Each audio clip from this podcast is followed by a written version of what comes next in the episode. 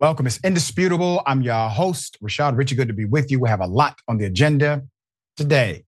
Breaking down news of the day. None other than Jackson White, co-founder, editor in chief of Politiscope, TYT Rebel HQ creator, host of YouTube channel Politics and Paper. Always fascinating to have his analysis.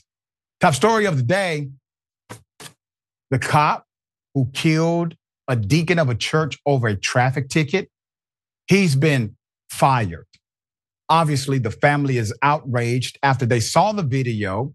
And according to their interview with us at Indisputable, the daughter said, and the attorney, what they saw was murder. Let me remind you of the daughter's sentiment after her father, Mr. Hollman, was killed by an Atlanta police officer. Here it is. And I feel like this officer, he needs to be prosecuted. I feel like he needs to be off the force and terminated. And I feel like the world needs to see what he did to my daddy. It's, to me, it's just clear cut murder. I mean, I don't know no other way to see it. And then for my dad to have to beg for help or to beg for his life over a traffic ticket, senseless. Senseless indeed. Put up the picture of the officer. This individual according to the attorney who represents the family, decided to engage in such extreme behavior, even though Mr. Hollman was actually being compliant. This person engaged in criminal activity, according to the attorney. The Atlanta Police Chief Darren Schierbaum on Tuesday fired this guy. His name is Officer Kiran Kimbrough, who shot shot to death a 62 year old black church deacon with a stun gun during a dispute over a traffic ticket leading to his death. The chief stated that Officer Kimbrough did not follow department procedures August 10th when he did not wait until a supervisor arrived to arrest Mr. Johnny Hollman Sr. The chief said he decided to fire Kimbrough after an internal investigation concluded on Monday. Let's put up the man he killed again. Mr. Hollman was simply going to grab something to eat and was killed because of a traffic ticket that is no longer even an arrestable offense in the city of Atlanta. The chief said, and I quote, part of my job is to assess, evaluate, and adjust how this police department is carrying out its sworn mission to serve and protect the citizens of this city. Schierbaum said in a statement, quote, I understand the difficult and dangerous job that our officers do each and every day throughout the city. I do not arrive at this at, at these decisions lightly. Schierbaum's decision comes days before a video that Kimbrough's body camera recorded of his interactions with Mr. Hollman could be released. So, Attorney Davis, a lawyer for the family, uh, said Monday that the Fulton County DA, Fani Willis, told him and relatives during a meeting that the video would be publicly released as soon as Willis concludes that all witnesses have been interviewed.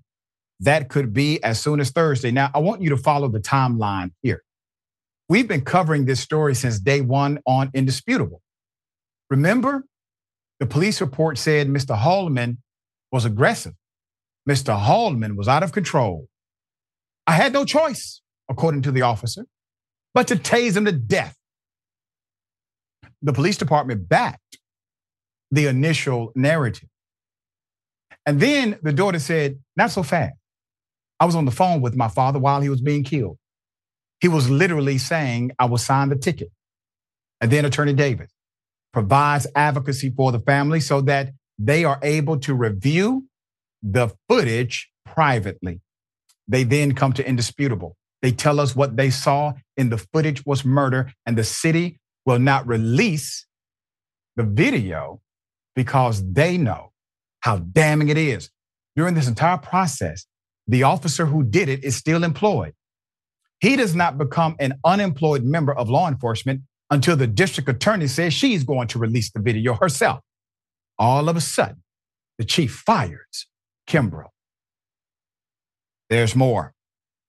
Kimbrough had been on administrative leave.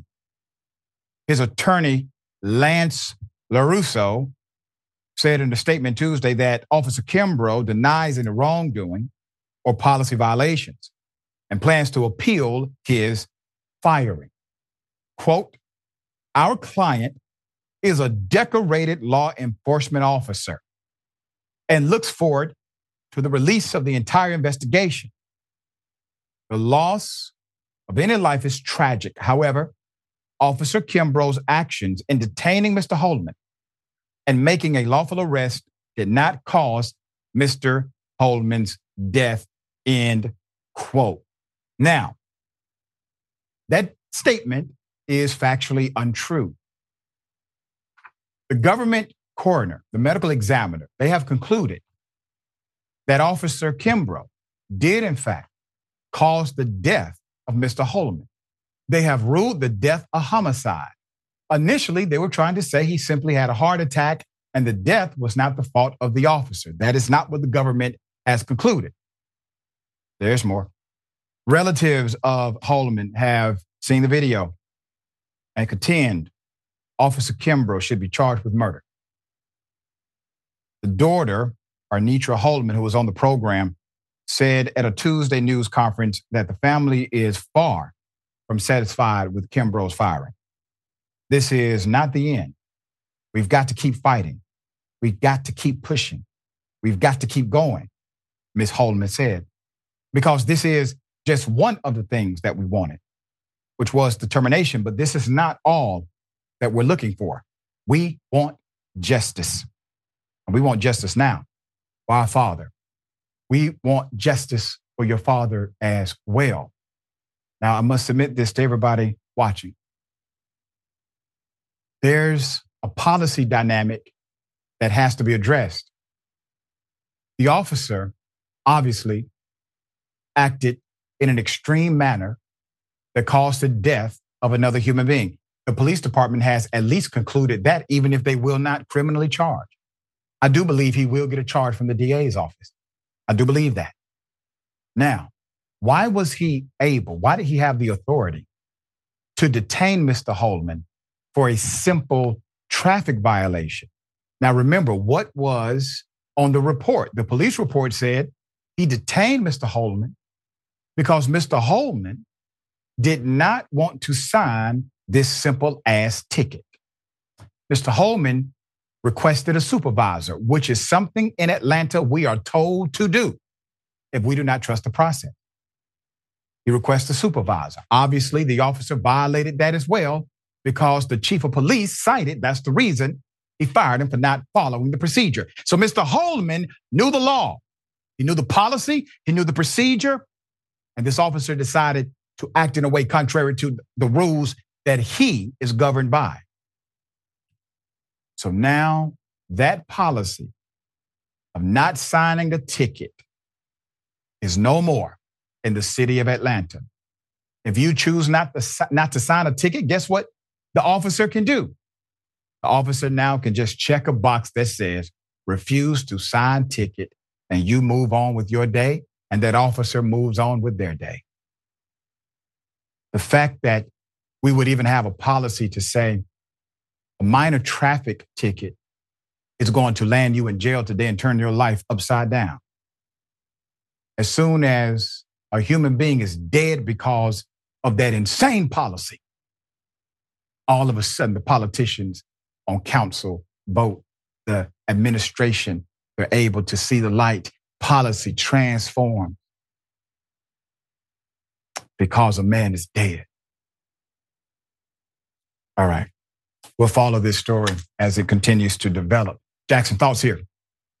Well, you know, at, at, very least, at the bare minimum, you'd think that he should get manslaughter, and this yeah. really would be low hanging fruit too. I think you're right that uh, he's likely to get a charge because this really would be a win for the police department to charge him with murder. Um, tasing uh, an elderly man for a traffic stop doesn't look good for anybody. On top of the fact that let's put this in a different situation. Oh, well, before I go there, um, not only did uh, he end up dead, but you know, this is a police officer. He's not just some random civilian. Right. So he has to be held to a standard, which again is low hanging fruit for everybody. But also, I mean, put this in a different scenario. Let's say you're fighting in a club. Let's say both of you were, you know, being rowdy. Someone ends up dead. Someone's dead. Like you, can't be like, oh, my bad, I didn't mean to. They're, they're still dead. You know, like you you you got to pay a price for that, uh, at least with some years. You know. Yep. So um, you put that in another situation. It's it's. I mean, what are we talking about? Somebody gets hit upside the head with something. They dead. They're dead. So uh, this is a pretty uh, open and shut. Unfortunately, it's not always that simple, but hopefully uh, he can get charged because it's it's pretty clear. Yeah, and, and the rule is real simple. Um, when you engage in action where you knew or should have known that it could have caused serious injury or death, then that's it. That's all yep. it requires. It doesn't matter that you get lucky sometimes and the person doesn't die. Yep. What matters is you knew the engagement of you deciding to use a taser over and over again on an elderly man could kill him. You knew that.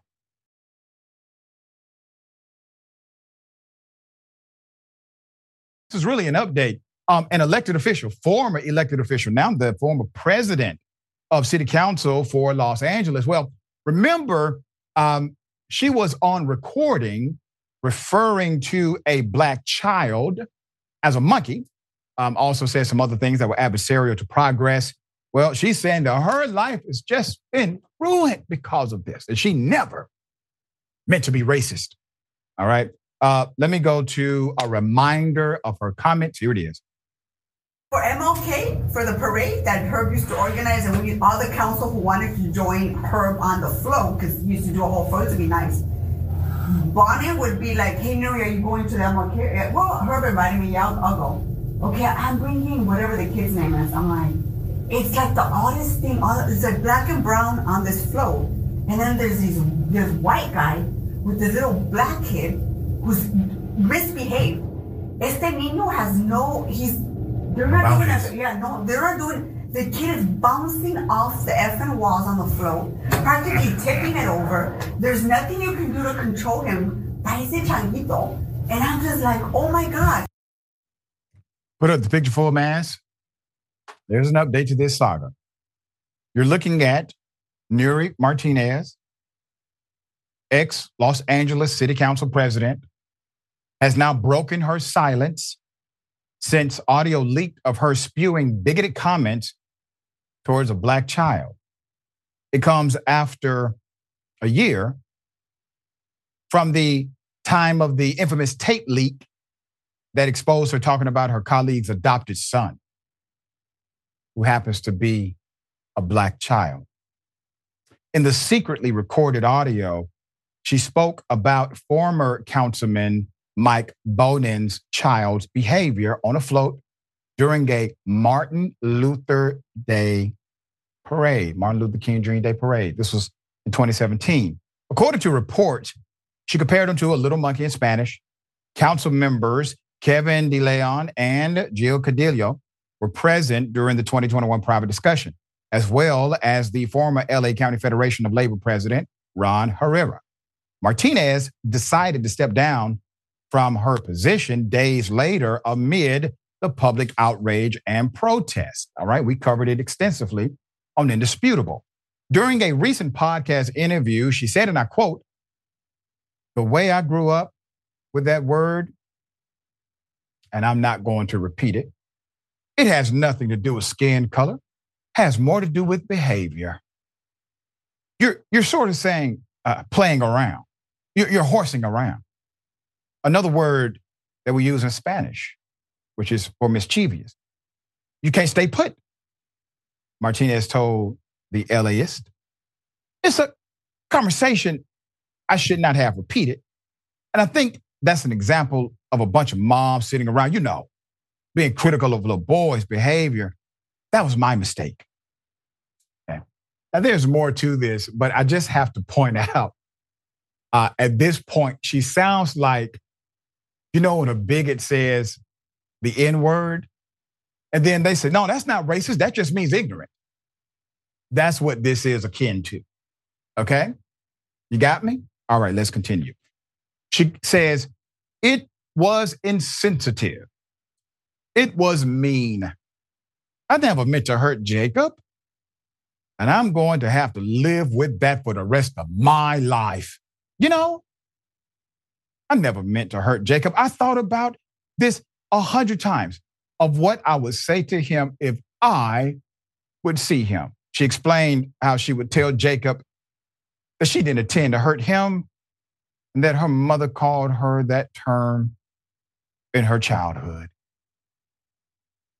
You see how many eyes are located in her explanation? I, I, I.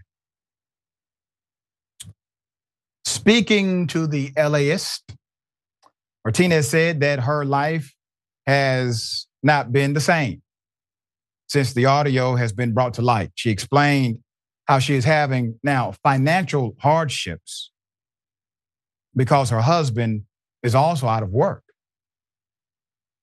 How she would go to church to get out of the house and how the situation impacted her emotionally. I mean, goodness, guy.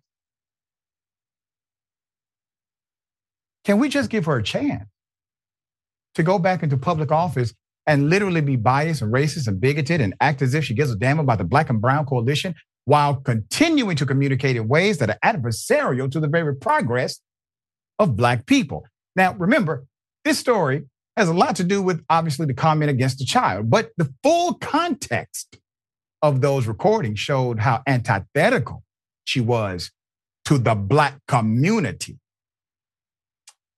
I don't know what's next, but I do believe this too shall pass. It already has, ma'am.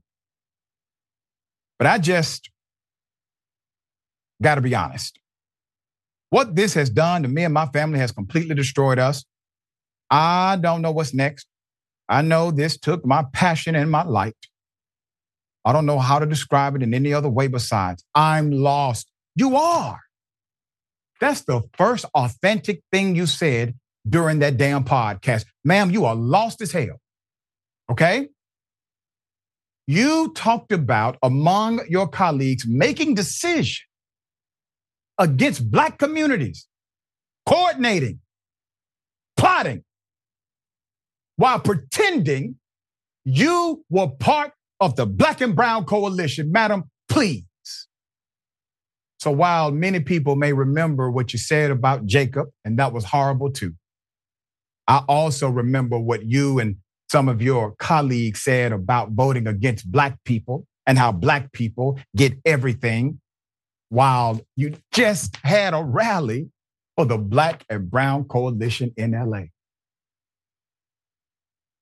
The reason why individuals like you harm the movement It's because it gives energy to those who dissuade from us having coalitions together.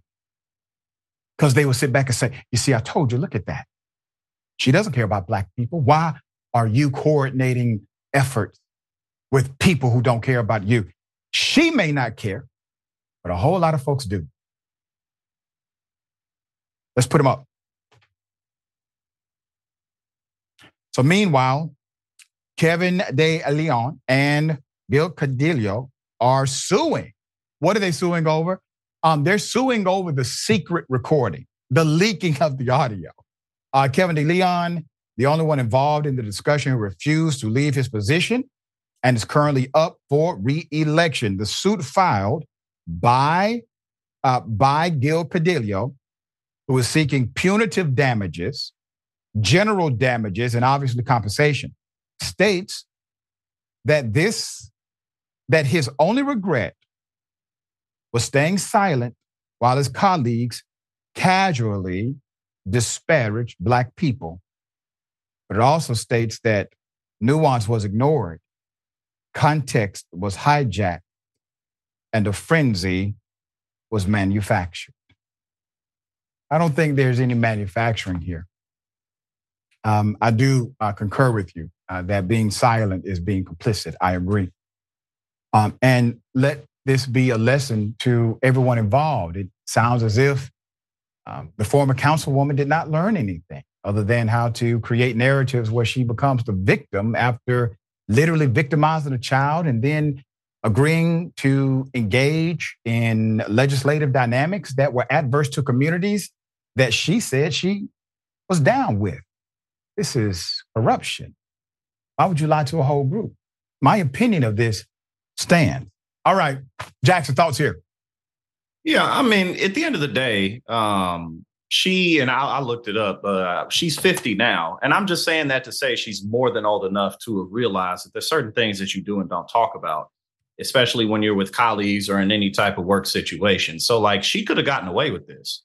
Um, she could have gotten away with everything, and she just wouldn't have talked about that because it's so, you know, it's kind of akin to being in a workspace or an office space and just, you know, saying like really misogynist things about women and thinking it won't get back or something along those lines. It's just unprofessional. Yep. But even more than that, she's in a uh, a public office. Uh, she's not some celebrity, um, and she's not 23. So it's not like, oh, I'm young and I just said something stupid. I'm sorry. She's very grown and she's in a position where, as you pointed out, she her decisions impact people's lives. So like, it's too risky of a game that's not worth your career more so than somebody else just being in that position who people can trust. Which again, you pointed out the I, I, I, me, me, me no, you're you're supposed to be a statesman, stateswoman, but yep. clearly you're just worried about your career. So there know. it is. You know, and I have a feeling that there will be an update.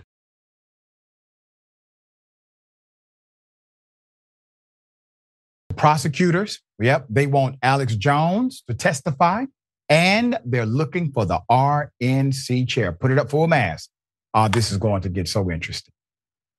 According to a newly filed court document, Fulton County prosecutors are seeking the testimony of the RNC chairwoman, Ronna McDaniel, and conspiracy theorist Alex Jones in the upcoming 2020 election interference on trial for two of former President Donald Trump's co defendants in Georgia.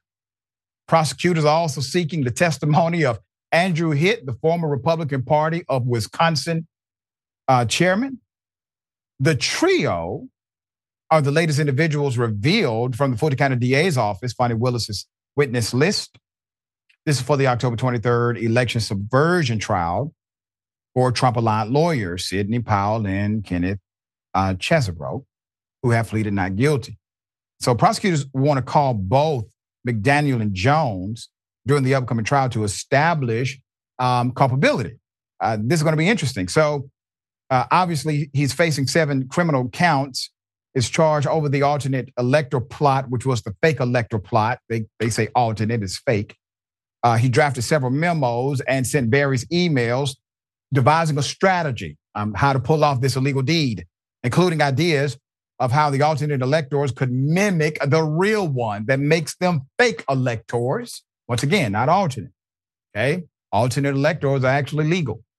Um, Prosecutors previously indicated other trial witnesses on their list include Boris um, Ip, um, Ipting, a lawyer in Trump's inner circle, Lin Wood, an attorney who filed lawsuits seeking to overturn the election from 2020, and multiple pro Trump individuals in swing states. They served as, quote, alternate electors too. Uh, so this is going to be dynamic. Let's put them up full mass. Look at the trio, man. That's a hell of a that's a hell of a picture.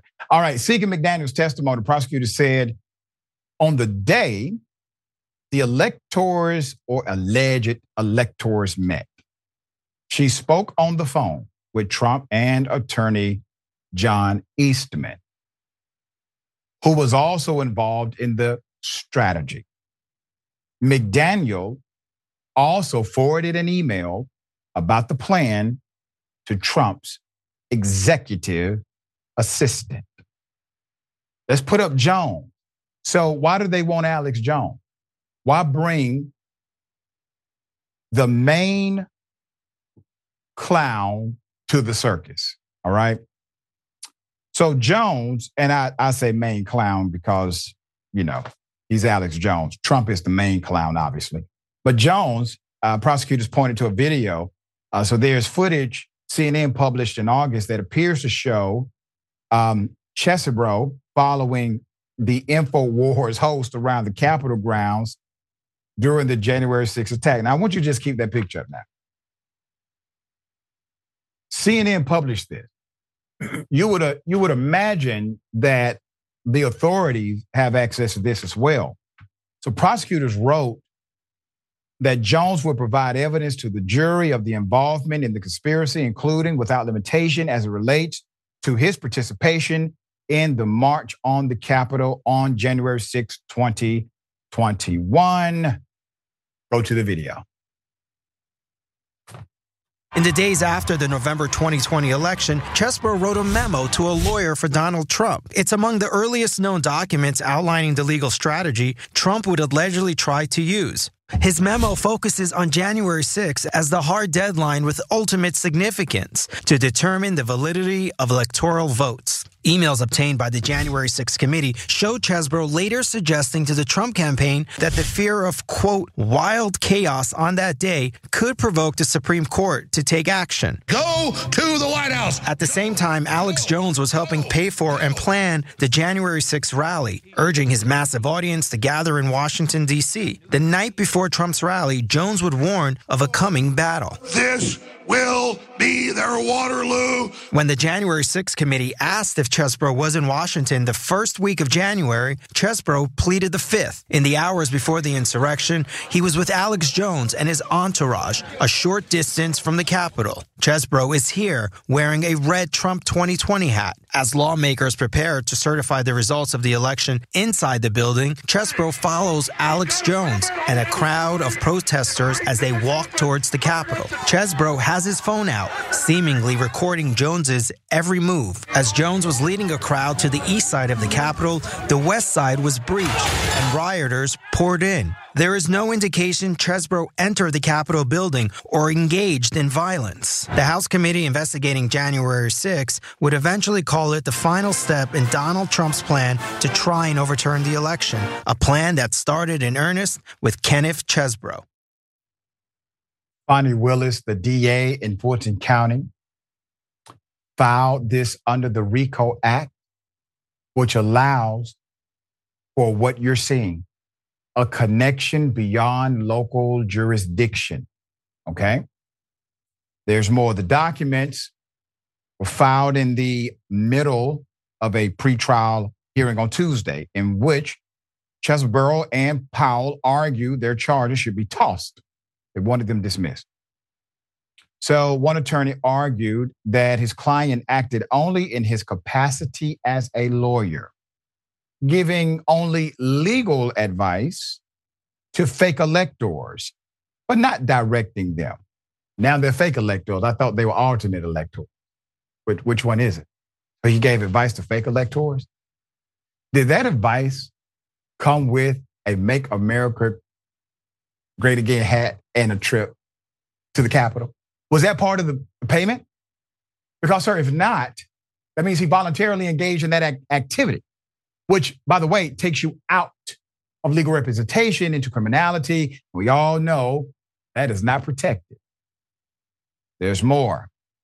So Chesebro's granular advice underscores his role as a lawyer, not a co-conspirator. Attorney Scott Grubman told the judge, Scott McAfee, the fact of the matter is that everything he sent was legal advice, Grubman said. But testimony by Jones speaking to Chesebro's January 6th behavior could upend the assertion by his legal team that his only role in the alleged conspiracy was by impartially offering legal advice.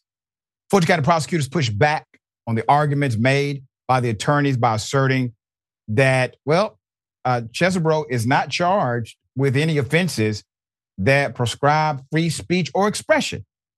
Each of his charges are conspiracy counts, which are proved by establishing an unlawful agreement between two or more parties. So let me tell you what really happened in court. His attorneys argued the wrong defense. So they're arguing a defense about um, him being an attorney and this being privileged information or legal advice well, they say, yep, listen, that's fine. Um, That's not what we're arguing here, Judge. We're arguing that he's a co-conspirator to criminal activity, which means there was a meeting of minds. A meeting of minds took place. He was aware of the criminal conduct and engaged in criminal conduct. That's it. It's amazing. All right, Jackson, thoughts? You know, I think uh, above anything else, one of the most interesting things about the current set of legal woes that Trump faces is how much it's humanizing him. Yeah. And showing how ridiculous it's been for people in these powerful positions to ever really be afraid of him. He has the base. But one Donald Trump has two really serious problems. One, he's Donald Trump and he can't stop being himself, which means he can't shut up and he can't stop breaking the law. And two, they're still over a year away from the election. Because despite the fact that, you know, Biden and Trump are looking, you know, neck and neck in polls, Democrats have been outperforming in the polls, especially in special elections. But also, he can't stay out of trouble. And what what reason do any of these people really have to back him in court, to really go down for him?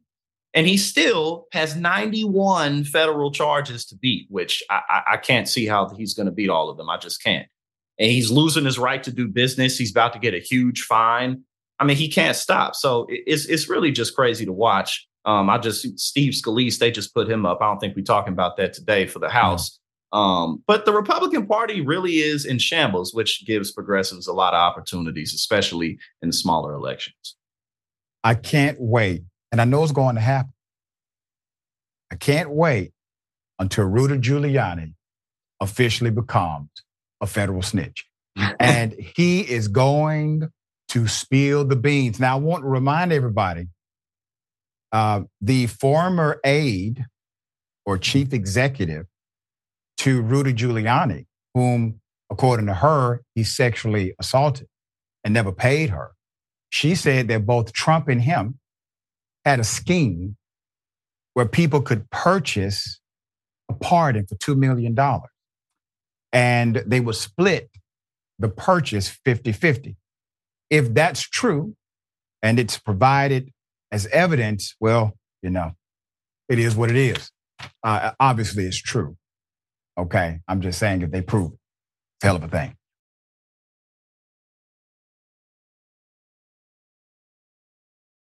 All right, welcome back. We've got a lot of show left. Let me read some of these comments. Okay. Yeah, that's good stuff. Okay. uh, Fritz, uh, and thank you for that. Love you, Dr. Richey. So glad you have snacks and on. Fritza, Fritza, yeah, she she's one of the most she's one of the most wonderful people yes. ever. Yes, she absolutely is. I, I, ain't even just saying that either. Yeah, I know. All right, Lady F and T. Thank you for that, Dr. Richey. You're the only one on TYT who knows how to pronounce my name, even though you can't say it outright. Uh, they call me Lady FCNT. Oh, I see. Yeah. Uh, educate them, please um, Hap Boy Hap Hump Day Snacks. And I don't. that's interesting. It's a lot of lips and some hearts and stuff. Uh, you know, that's for you. Hey, it's part of the brand at this point. You know, it, it really saying? is, dear brother. I'm, I'm a key, and, and, I ain't complaining either. and, and, let me say this, lady FT, you can't blame my colleagues, uh, everybody from Glenwood Road. You know what I mean? So we good. I understand exactly what your name is. Okay, we appreciate the humor. Uh, Dystopian Dragon, thank you for that. I'm talking about the uh, Martinez, uh, former councilwoman, former president of council. She said, wine, wine, wine, and wine. Yep. That's about it. Twitch, uh, fascist killer said, never, never meant to be racist while being racist. Unbelievable. And like the context, the whole conversation, the context was racist. Uh, it wasn't just about the kid Jacob. It was about a lot of other stuff. So, and that is interesting. Tech not nause, nauseated. My mouth got me in trouble. I'm suing who recorded my voice. right. That's exactly. They they they gonna leave here with something. You know what I'm right. saying? That's exactly they, that point. Yep. Right. That's exactly what's gonna leave happening. here with something. That's that they on a Denzel time. You know. That's right. There you go. Gonna get something out the deal. okay. All right, got something for you. Ladies and gentlemen, I wish you Karen Wood. You want to call the police on them for having a barbecue on a Sunday. You're, you're I feel free! Back off! I'm going to tell them there's an African American man threatening my life.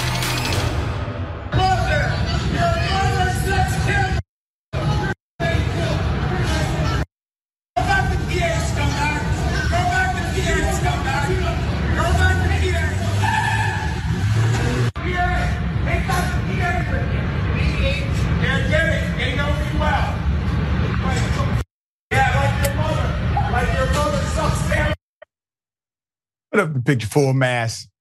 Um, by the looks of these fellas, I don't think they would bust the soft side of a grape. But they did bark a lot. They engaged in a lot of aggressive back and forth. And as you notice, when there's an opportunity to approach closer, that opportunity is continually ignored. There was literally nothing between them if they wanted to be that bad. But listen, we're glad nobody got hurt. Um, we I do believe this is one of those situations. Both individuals are Karens. All right, so thoughts here. Well, that took place in the state I'm in. I'm here in New Jersey, and in New Jersey, you pump your own gas. So you know what I'm saying. Well, I mean, actually, no, no, I'm tripping. You don't pump your gas. You they pump your gas pump. for you. Yeah, yeah. That's that's how it normally goes. You pump your own gas. But in Jersey, they pump your gas for you. So you know, people are a little. It just works a little bit different. Okay. So I'm sure they were holding up the line a lot more. Uh, but yeah, you know, he, he he had a chance to get closer. He almost ran him over with his car. He was willing to do that. He got out the car, but then he was like, "Nah, never mind." right. You know, They got to the ed- they got to the top of the mountain. Well, they almost got to the top of the mountain, rather. And Close. I was like, "Nah, nah." they walked back down. Yep. Okay. All right. Um, anti-Karens unite. You screaming at employees in Walmart. Get out of here. That's racist. Yes, it is. No, it's not. The United States doesn't have an official language, jackass.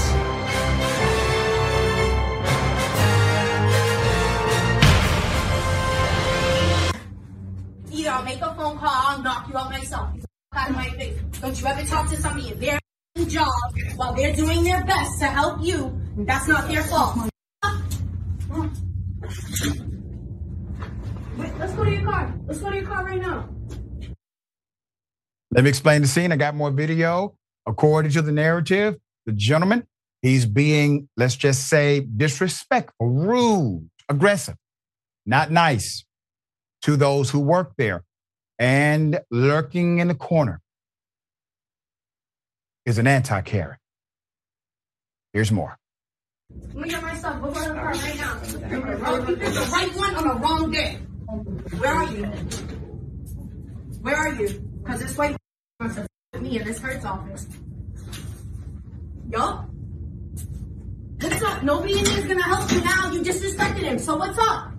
Didn't you just tell me to your- What's up? Get the f- out of here. I'll give you one more chance. I'll give you one more f- chance. Get the f- out. Get the f- out of here. Get the f- out of here. I'll give you the benefit of the doubt. Get the f- out. Hello. Sorry. First of all, madam, um, I like your style. I really do. we call that ride or die where I'm from. Um, you may not know any of the employees there, but you saw an injustice, righteous indignation was swelling up inside of you, and you responded. And then you went right back to professional mode. You said, Hello, I'm sorry. Well played. Well played. All right, Jackson, thoughts? Oh well, they they up this way too. I could tell by how she was talking. She's from New York, and, and New Yorkers take a, it- it's, it's special um, offense to you know as SMD. You know what I'm saying? Telling Mm. somebody to go down on you like that. Take particular offense to that. But the dude, you know, when he was talking to the employees like that, he felt like the law was on his side. But then when you know the little bitty woman stood up and was bigger than he he is. You know that that made him change his mind because she not an employee, but he sized her up and was like, "Damn, she she bigger than me. I can't take her." So then he just he just switched it up. And sometimes that's all it takes is a strong woman. You know what I'm saying? Yeah. It was um once again anti-Karens unite. All right, we Yeah. got more on the other side. It's indisputable sticking.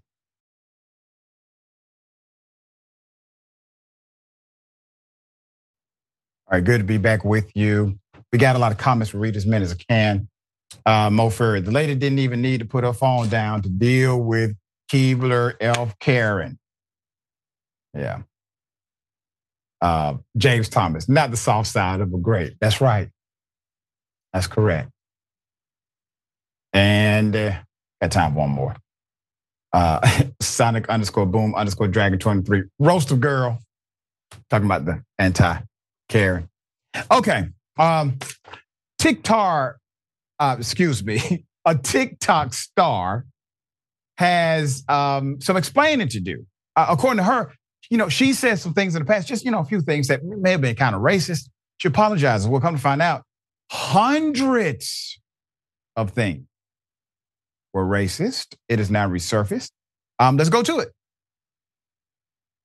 Had been some tweets of mine that I learned about yesterday back 10 to 12 years ago that had resurfaced. That's not who I am, who I was as a teenager. Just want to acknowledge and recognize that I am completely and utterly disgusted and ashamed and honestly embarrassed at how normal it was for me to speak that way on on Twitter and to I don't know, for my friends and I to address each other that way or for me to sing along in rap songs. And that's nobody else's fault but mine. Let me give you a little bit of context. All right, all right, all right. Because this wild. Those two are married now, right?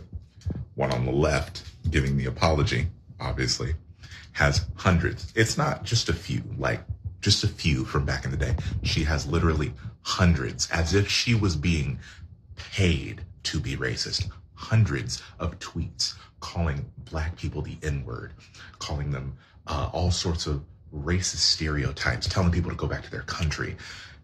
Hundreds of tweets from like 10 years ago. They had a plantation wedding, a slave plantation wedding, sold their photos to national publications like People magazine. And of course, somebody dug that stuff up after having a slave plantation wedding. What did you think would happen? I mean, damn. Y'all had a slave plantation wedding? Uh, put it up. Yep. Another influencer with um, a racist past. This time, hundreds of tweets involving an unprecedented use of the N word. When I say unprecedented, I mean every tweet, back to back. She didn't even take um, a tweet off. Every tweet, N word, N word, N word. Today's offender, London Stallings and her wife Olivia Stallings, who also had a few racist tweets surface too. The famous couple who recently celebrated their wedding had their old tweets make the rounds on Reddit on their big day, as many users said, hey, why would you all do a plantation wedding venue? Ah, the tweet. Okay, now we get it. They went back and tried to figure out well, what's going on here. All right, the Reddit posts have since been deleted, but have been moved to an eight slide Instagram post. The two posted an apology video in response to the backlash. Uh, many black advocates have been quick to respond. Uh, so let me say this I'm all for redemption. I really am. Truly, authentically, I'm for redemption. Um, I'm a man who has learned from many mistakes. I will make mistakes. You will make mistakes as part of humanity. But here's one thing I know for sure what you fail to acknowledge you never truly transform from. And so when you fail to acknowledge the reality of what you've done, trying to massage it, minimize it, act as if it was a small thing when really it was a whole lot of other stuff. And then you left out the part about you still engaging in activity, obviously adversarial to, let's say, diversity by having a plantation wedding I think that should have been part of the commentary too. It seems to me that you simply would like to not face penalty for your publicly expressed belief. But understand this what you offer to the public, it will be either publicly criticized or publicly praised. There are people who absolutely adore the fact that you have racist tweets and a racist wedding. All right, Jackson, thoughts here.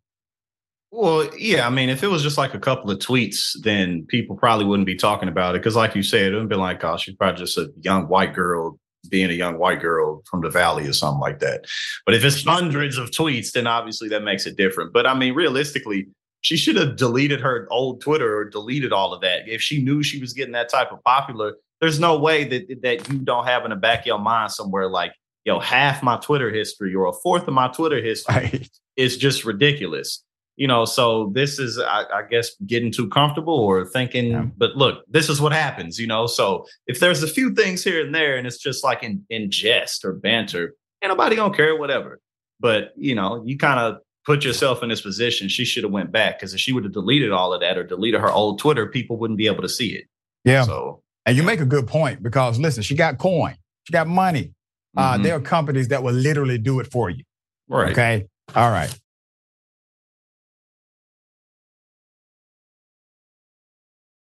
Hell of a thing. Black woman assaulted. Prosecutors refused to prosecute, to charge. Put it up full mass. This is a hell of a story with a lot of twists and turns. In Duluth, Minnesota, the St. Louis County Attorney's Office reportedly declined to pursue charges against the two white men who assaulted the 39 year old Michelle Folsom, a black woman. This happened at a local bar on Tuesday, September 12th. But the Duluth City Attorney's Office says they will be seeking justice. Keep a picture up. It's hard to look at, I know. But I want you to understand you have what's called concurrent jurisdiction here. The city has jurisdiction as well as the county. The county says, oh, no crime here. The city says, I'll be down. It's an absolute crime. And we will seek justice. The attack left Ms. Folsom with traumatic brain injuries that could lead to an impediment with cognitive ability. Ms. Folsom posted images of her injuries on Facebook, sharing she was left unconscious outside the West Duluth establishment, the Rustic Bar. The Duluth Police Department said the city's lawyer, the city's lawyer, not the county, the city's lawyer, will charge Scott Rabold, 41, and Mylan Griak, 56, both of Duluth, with fifth degree assault after the county office refused to do so and did not give comment on why. Officials in Duluth believe there is enough evidence to get a successful conviction for the charges put forth by the city attorney pointing mostly to surveillance video of the assault from inside of the rustic bar. Folsom also posted images of a blood-stained shirt and glasses, which she said resulted from the attack at the rustic bar. Folsom's clothes and shoes reportedly had drag marks on them, showing she had been dragged by her side. On September 18th, the DPP released a statement saying the footage shows the victim, Michelle Folsom, 39, and another woman having a conversation that turned physical. That's when two males became involved in the confrontation and assaulted the female. The statement continued according to Bring Me the News. When she finally woke up after being jumped by the men, these feckless cowards, she found herself alone in the dark parking lot of the bar. The victim gathered herself, walked about four to five minutes to reach her daughter, believing her child would help her. Her daughter created a GoFundMe page to detail the incident, which she believes should be classified as a hate crime, and I agree. The daughter says her mother's teeth went through her lip. She had swollen black eyes a gash between eyebrows, and her head was swollen and blood was everywhere. Quote, I called 911 right away. They rushed her to the hospital in the ambulance to treat her injuries. It is known that some of the situation took place in the bar, and they never called the police or helped my mother. Tasha Kabir wrote, When police arrived, according to one report, they rushed Ms. Folsom to the hospital in the ambulance. Officers watched the bar surveillance footage, which depicted Folsom being assaulted by the men who knew the woman she was arguing with before they intervened. The two women will not face charges. Community leaders and activists are calling for the men to be held accountable, noting that witnesses said that no one at the bar even tried to call 911 or step in to intervene. They also said the on duty bartender had blood washed off the premises before the authorities arrived. Lock their asses up for tampering with evidence. Sue them for providing a hostile environment, for engaging in contributory negligence, for premises liability. And then the police officer who decided to do exactly what the bar did, a for profit company. Not a damn thing. This is so sad. Black women are the most, they are the most undervalued demographic to so many, but not here. So we go out of our way to make sure we highlight these stories to create transparency for the sake of justice. Everyone involved in this, from the bartender who did nothing to the officers who decided there was no crime, to the county prosecutor who said they're not going to charge anybody, and the city having to do a WTF moment and say, yes, we will, if you're not, which is rare. We're going to follow this story as it continues to develop. We'll follow this story till its completion. Jackson, thoughts here. And as you pointed out, it, is rare for the city to step up when it doesn't necessarily particularly have to, because I mean, this was attempted murder. They just flat out Yes. tried to kill this woman. Like, there's no the way that they beat her, they dragged her, they they had murder on their minds. Uh, it, it- I mean, there's no, and, and even if they didn't, what's the excuse? Oh, she hurt my feelings. She she said something to me. There's no way that you can make this look good, but definitely anything that can be milked and squeezed out of this absolutely should be um it- because this is just shameful uh, they they tried to kill this woman and they had a great time doing it and as i say often this is who prison is for people like Yep. this That's right. That's right. That part right there. All right, we will bring you um, the updates as justice is sought. We got more on the other side. It's indisputable. Stick and stay.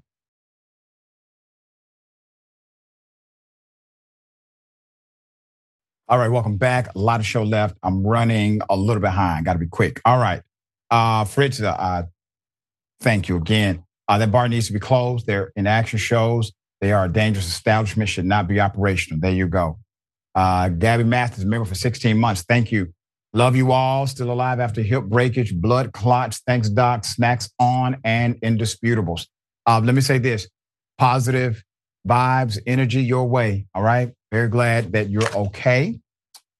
Pray for your continued healing. Okay. All right. Um, it's a hell of a thing.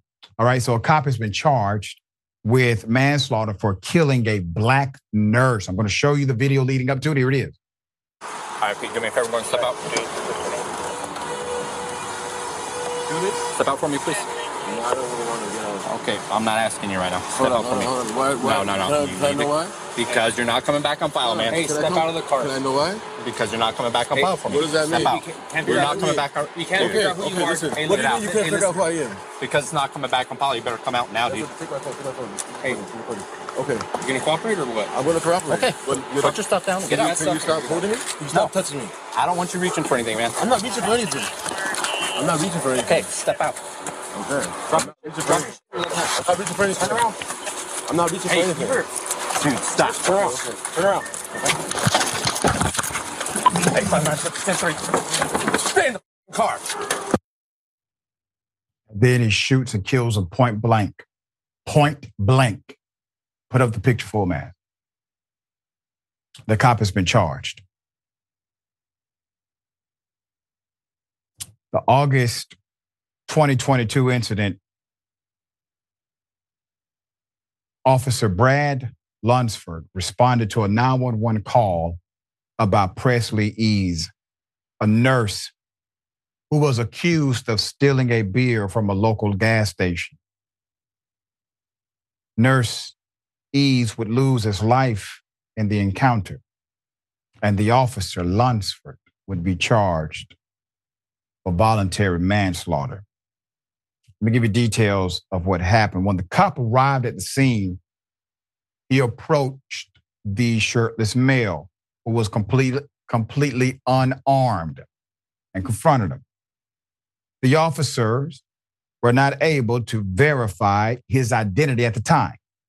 The statement alleged the cop and his colleague are said to have forcibly removed the nurse from his car, resulting in a scuffle as he resisted arrest, according to the report. Now, there's a news release from the Attorney General.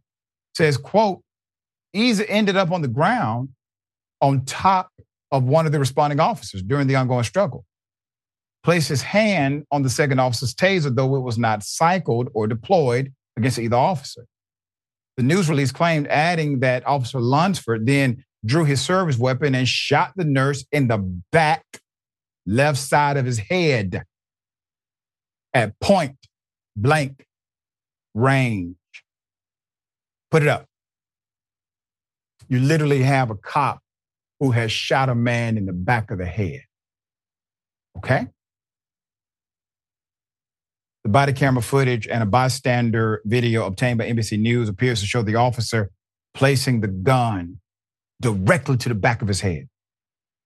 The Attorney General Torrez called the incident a tragedy and yet another example of poor police tactics resulting in the unjustifiable use of force. Local news reported that the officer surrendered, was taken into custody, and was released. He is, he was, he is, excuse me, he is currently on paid leave. Did you hear me? He's still getting money. The other responding officer was not charged. Um, civil rights attorney Shannon Kennedy previously told KRQE about how the death has impacted the family, especially his child. He was a father of a two year old boy who would now have to grow up without a father. His wife is shattered, his family is shattered. Kennedy said to the outlet, he is from a large family back east and came to New Mexico to serve this community as a nurse. So you have one person who literally saves lives. You have another person he puts on a uniform every day. He's told he's out here protecting and serving, but he takes the life of the one who protects life by shooting this person in the back of the head. All right, we will bring you updates. Glad to see a charge. It should be murder, um, but we're glad to see a charge happen, uh, and that charge could be enhanced. Thoughts? Definitely, uh, the charge should be enhanced. But what I saw there is uh, he was just literally terrified. Like he was, yeah. he was just scared. Like he really thought like something's going to happen. Something's going to happen. Ah, I got to get ahead of it. I got to like that's all that was. Which you know, above it being a shame that this man had to lose his life for no reason, it's pathetic. I mean, like you know, like the, the way that that uh, black men can be feared just because of the color of their skin because I don't, he didn't look like he was some massive hulking person. You know, like you just scared of him because he's a black man. That's all it was. So scared, in fact, that you like, you know. So it's just like, who the hell are we letting into the into the forces? You really want these these punks on your force? How, how long can you really defend these people who just look like cowards? Like they're just weak. Like, well, they're afraid of the people they're supposed to serve. So it's just you know, the cycle continues. But yep. like you said, at least there was a charge and hopefully it does get enhanced. Yep. And we will bring you updates as they come.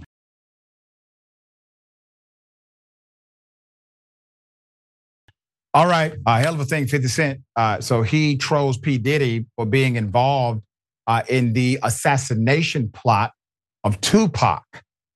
Put it up full mass. Hell of a story here. All right. So 50 Cent has been causing waves online for posting his thoughts about the allegations that P. Diddy hired Keefe D for $1 million to kill Tupac. So 50 would post, damn. So Pac got lined by Brother Love. LOL, time to lawyer up. Ish might get sticky. Uh, at his tour, 50 addressed the Post. He said, um, I got to stop doing that ish. He told the crowd during his performance. I've been talking to a therapist who is trying to help me with ish, I'm saying. It's some crazy ish that comes out of my mouth for no reason, for no effing reason. Maybe I said that ish about Puffy because he got Tupac killed. I thought it was for real a reason, and then I thought that I wanted the wanted to post the ish I seen online. All right, so uh, 50 Cent uh, decree about Diddy is not completely out of left field. Okay, um, so let's put him up. Uh, hell of a saga. So there's a 2015 documentary titled uh, "Murder Rap." Keefe D. So Keefe D. Davis is his name. Actually suggested that Diddy ordered him and his crew to oust Tupac. Um, and then there's another narrative that says basically P. Diddy did pay a million a million dollars, but did not order it, but paid it as a thank you. It went to a third party who was supposed to deliver it to D, and that third party person never delivered it, according to another interview that Keefe D gave. All right. So according to Greg Kading, the filmmaker who got Davis to confess on camera, allegedly Davis was an accomplice to his nephew, Orlando Anderson, who was the person who pulled the trigger shooting Tupac. Anderson who is now deceased, was accompanied by Davis the night he did the deed as they rode together in a white Cadillac where shots were fired from. Though not much else uh, has come from come out regarding Diddy's involvement in the crime, Davis is set to appear in front of a judge in the next couple of weeks, marking the beginning of what could be an incredibly meaningful case for hip hop, and obviously very sad, um, extremely sad. Tupac was taken away from us uh, obviously one of the greats who continued to mature right in front of us. All the same things that we would hope one day a politician would say who advocates for community. All right. Jackson, uh, Keefe D told him himself in multiple interviews. Yeah, and and for years and years, uh, things that ran back to Orlando Anderson pulling yeah. the trigger. But like, I mean, whether you on Vlad TV, Vlad TV is a treasure trove of everybody saying what happened. Um, you know, but at the end of the day, uh, cold cases, you know, 50, 60 years can go by. I mean, people probably pass out by then, but you'll see it like 35 years go by and somebody gets arrested for something that they did all those years ago because at the end of the day, the families are still in pain. Uh, people's friends are still in pain, and it's a life that's lost. And he that's was right. a very, very impactful and influential person. So, you know, I mean, if if Diddy does have some type of involvement in it and he gets caught up with it, then the justice system is just going to have to do what it does. Um, yeah. You know, so I, I don't know. I don't know what his involvement in that was, but if he's innocent, then he shouldn't have anything to worry about. Yeah, there you go.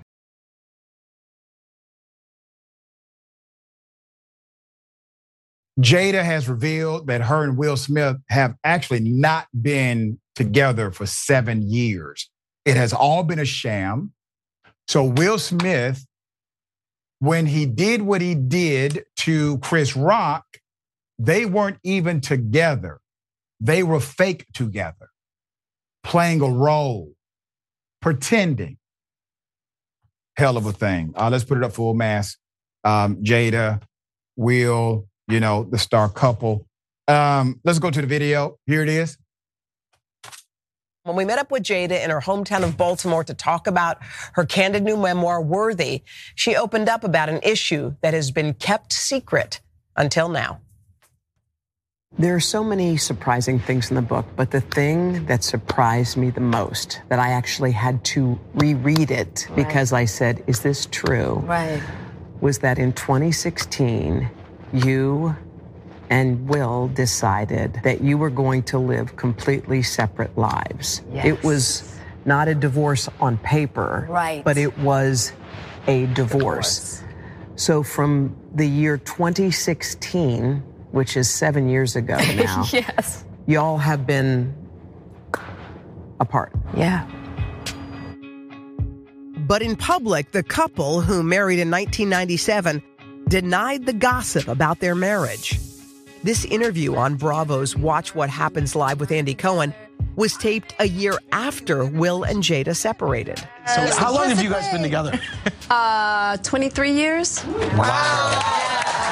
Amazing. Over the next several years, Jada and Will kept up the appearance of a committed married couple. They even faced a scandal when Jada had what she called an entanglement with a family friend. Neither let the public know they had already split. Y'all, I, I don't understand. All right, I really don't. I, I'm going to go get through the story. Maybe some understanding comes at some point in the future. Uh, in the preview clip, all right, um, Pinkett is asked about details of the marriage. There's a revelation in the memoir. I mean, got to say this about Jada. She always, she's definitely making a little money from this stuff. Surprised her the most was about the separation. Um, they are not romantically together anymore. Uh, here's more. I feel like you're a straight talker. I am. Except you're not sometimes. Yeah. So why do that? Like, what was the reason? I think just not being ready yet. Mm. Still trying to figure out between the two of us Yeah.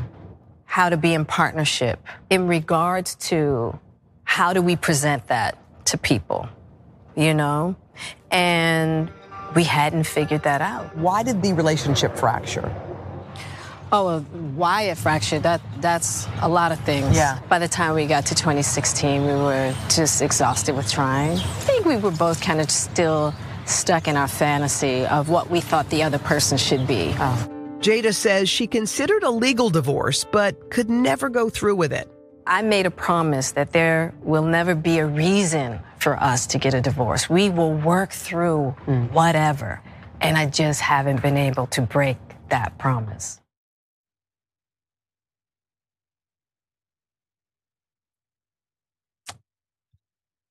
Okay.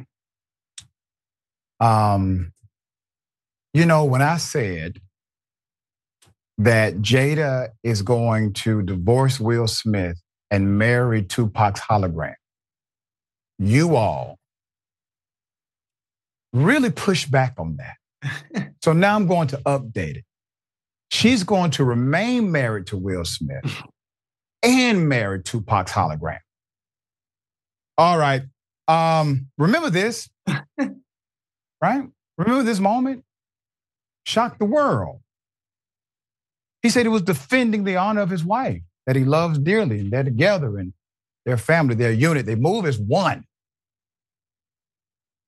It was an act. It was an act. He decided to do that to another man, to a black male, to emasculate him in such a way. It was an act. I thought this is a skit, she told people in an interview. So when Will Smith did that to Chris Rock, she said she thought it was a skit. Okay. Why did she think it was a skit? Because they're not together for real. There's more. Roughly 18 months after, Smith approached Rock during the live telecast and hit him in the face after he made a joke about um, Pinkett Smith's shaved head, uh, the result of her alopecia. I was like, uh, there's no way that Will hit him. It wasn't until Will started to walk back to his chair that I even realized it wasn't a skit. Um, Pinkett Smith also recalled the first words she said to Smith when they were alone afterwards that night. She asked him, Are you okay? She continued, I'm going to be by his side, but also allow him to have to figure this out for himself. Directly after the slap, Jada says Chris came downstage to speak to her during a pause in the live broadcast. Chris came down to uh, to end to the end of the stage and tried to apologize to me. He said, "I didn't mean you any harm." I said, "I can't talk about this now, Chris. This is some old ish. I thought this was about the Oscar 2016 and their stuff that they had before I even came into the picture in the late 80s. I've got to leave that to Will and Chris to talk about. They got their stuff for sure. Um, you know, there's a lot here. Um, but at the end of the day, Jada is selling a book, and obviously a lot of people are going to buy it now because this was a sensational dynamic. Um, I need someone to check on Will. I know usually I'm not the guy saying, hey, you know, I, Will Smith did something very wrong, obviously, but is Will okay? All right. Jackson, how do you see this? Well, especially since you, you pointed out she's selling a book. Of course, that's what it's all about. She ain't got nothing else to talk about, clearly. You know what I'm saying? Like go make a movie or something. Like go go star in a flick or something like that. But uh yeah, it's I, I think that her explanation makes it worse. Like if it was all fake, him going up there and doing it makes it worse. It makes it Yes. childish and, and less meaningful. At Yes. least you could give him the benefit of the doubt, like, well, they're in a very toxic, unhealthy situation and he's just exploded. But so no, I, I don't believe that. Uh, but regardless, uh, you know, they just kind of need to take a break and go away. Yeah. You know, So- it- it's yeah. I, I didn't understand. I, I don't understand any of it. But there was one part I really did not understand. When she said they they didn't know how she didn't know how they were going to present that to the world that they were no longer um, together, no longer in love, no longer sleeping together. I don't know, but they didn't know how to present it to the world as if the world was going to break Right. if we found out that you all aren't together anymore. That I didn't understand. I didn't understand that. Did you understand that? No, they, y'all would have just been another Hollywood couple that broke up, but that had a long time together. So it's not like it was Right, just they a, did. a waste of time. You know, y'all y'all brought uh, children into the world, and it's Yep. Will Smith and Jada Pinkett. You know, but Right. it's really a shame though, because I mean, Will Smith was one of the this generation's biggest people, and him doing that one act just plateaued his career and his legacy. It just did. You know, and and that's the thing about when you try to make somebody else, when you try to look big, you make yourself look small. So when he tried to make someone else look as small as he felt, it really polarized his own life and magnified his own weakness. All right. Jackson, always good to have you on the program. Sir, tell people I think follow you, check out your great work. Absolutely. Always good to be here. You can check me out at youtube.com slash at politics and paper. Got the membership program up and running. We all about community service and local political initiatives, and it's going well. So check me out at politics and paper on YouTube. Definitely looking forward to being back with you next time. Absolutely, dear brother. Always a pleasure to have you. All right. Remember, take care of yourself, take care of each other, take care of the planet. Remember, the truth is always indisputable. Indisputable is still the fastest growing news show in America compared to CNN, Fox News, and 30 other networks. We tell the truth on Indisputable because the truth is indisputable. We go places that other news media outlets refuse to go. When there were human rights abuses happening at the Victorville prison, guards and members of the community contacted us. You, through your investigative reporting, unearthed very troubling allegations about specific forms of abuse and discrimination in the federal prison system. It really doesn't take much to be a trusted voice. All it takes is to be fearless, report on matters, be an advocate. I called it the bullpen intentionally because it's a place of preparation. We present individuals who may have an opposing view, so we debate. Sometimes we interview individuals because their stories deserve to be heard. A survivor of significant police misconduct and his attorney. We covered this story earlier and to remind you of the horror of one man being shot at damn near 100 times by the police. We take time on this show to showcase the temper tantrums of Karens in the wild. We do this not because we want to see people's emotional outbursts in public, but because these incidents are emblematic of a bigger societal issue taking place across the nation, and it has to be checked. My friend, my big homie, attorney at law, Benjamin Crump. I just want to thank you, man. When educated, articulate brothers like yourself speak truth to power, it makes a great difference in changing the landscape in America. Listen, no matter what you do, don't allow the politics of ideology to evaporate the soul that still exists inside of you. They don't stop, I don't stop. Racism won't stop, I won't stop. Systemic bias won't stop, I won't stop. People still need health care, so I won't stop. People still need criminal justice systems reformed, so I won't stop. You won't stop either.